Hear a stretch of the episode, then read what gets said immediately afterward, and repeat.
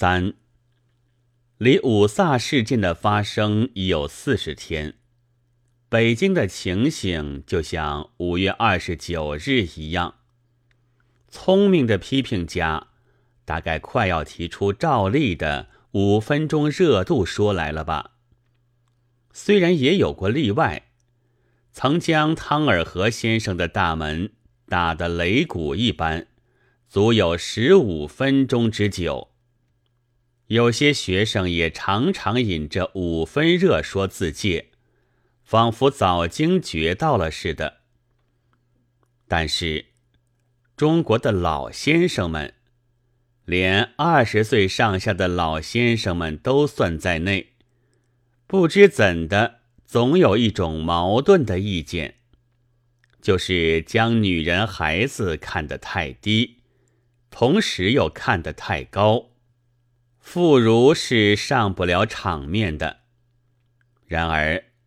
一面又拜才女捧神童，甚至于还想借此结识一个阔亲家，使自己也连累飞黄腾达。什么木兰从军、提营救父，更其津津乐道，以显示自己倒是一个死不争气的温虫。对于学生也是一样，既要他们莫谈国事，又要他们独退翻兵，退不了就冷笑他们无用。躺在教育普及的国度里，国民10之9是学生，但在中国自然还是一个特别种类。虽是特别种类，却究竟是束发小生，所以当然不会有3头6臂的大神力。他们所能做的也无非是演讲、游行、宣传之类，正如火花一样，在民众的心头点火，引起他们的光焰来，使国事有一点转机。倘若民众并没有可燃性，则火花只能将自身烧完，正如在马路上焚纸人叫马，暂时引得几个闲人看，而终于毫不相干。那热闹至多也不过如打门之久，谁也不动。难道小生们真能自己来打枪助炮、造兵舰、胡飞机、活擒番将、平定番邦吗？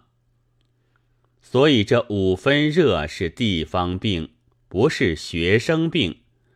这已不是学生的耻辱，而是全国民的耻辱了。躺在别的有活力、有生气的国度里，现象该不至于如此的。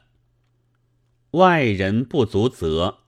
而本国的别的灰冷的民族，有权者、袖手旁观者，也都于事后来嘲笑，实在是无耻而且昏庸。但是别有所图的聪明人又作别论，便是真诚的学生们，我以为自身却有一个颇大的错误，就是正如旁观者所希望或冷笑的一样，开手太自以为有非常的神力，有如意的成功，幻想飞得太高，躲在现实上的时候，伤就格外沉重了。力气用得太重，歇下来的时候，身体就难于动弹了。为一般计，或者不如知道自己所有的不过是人力，倒较为切实可靠吧。现在，从读书以致寻异性朋友讲情话，似乎都为有些有志者所诟病了。但我想，责人太严也正是5分热的一个病源。譬如自己要责定一种口号，例如不买英日货来旅行，与其不饮不食的旅行7日，或痛哭流涕的旅行1月，倒不如也看书也旅行至5年，或者也看戏也旅行至10年，或者也寻异性朋友也旅行至50年，或者也讲情话也旅行至100年。记得韩非子曾经教人以静马的要妙，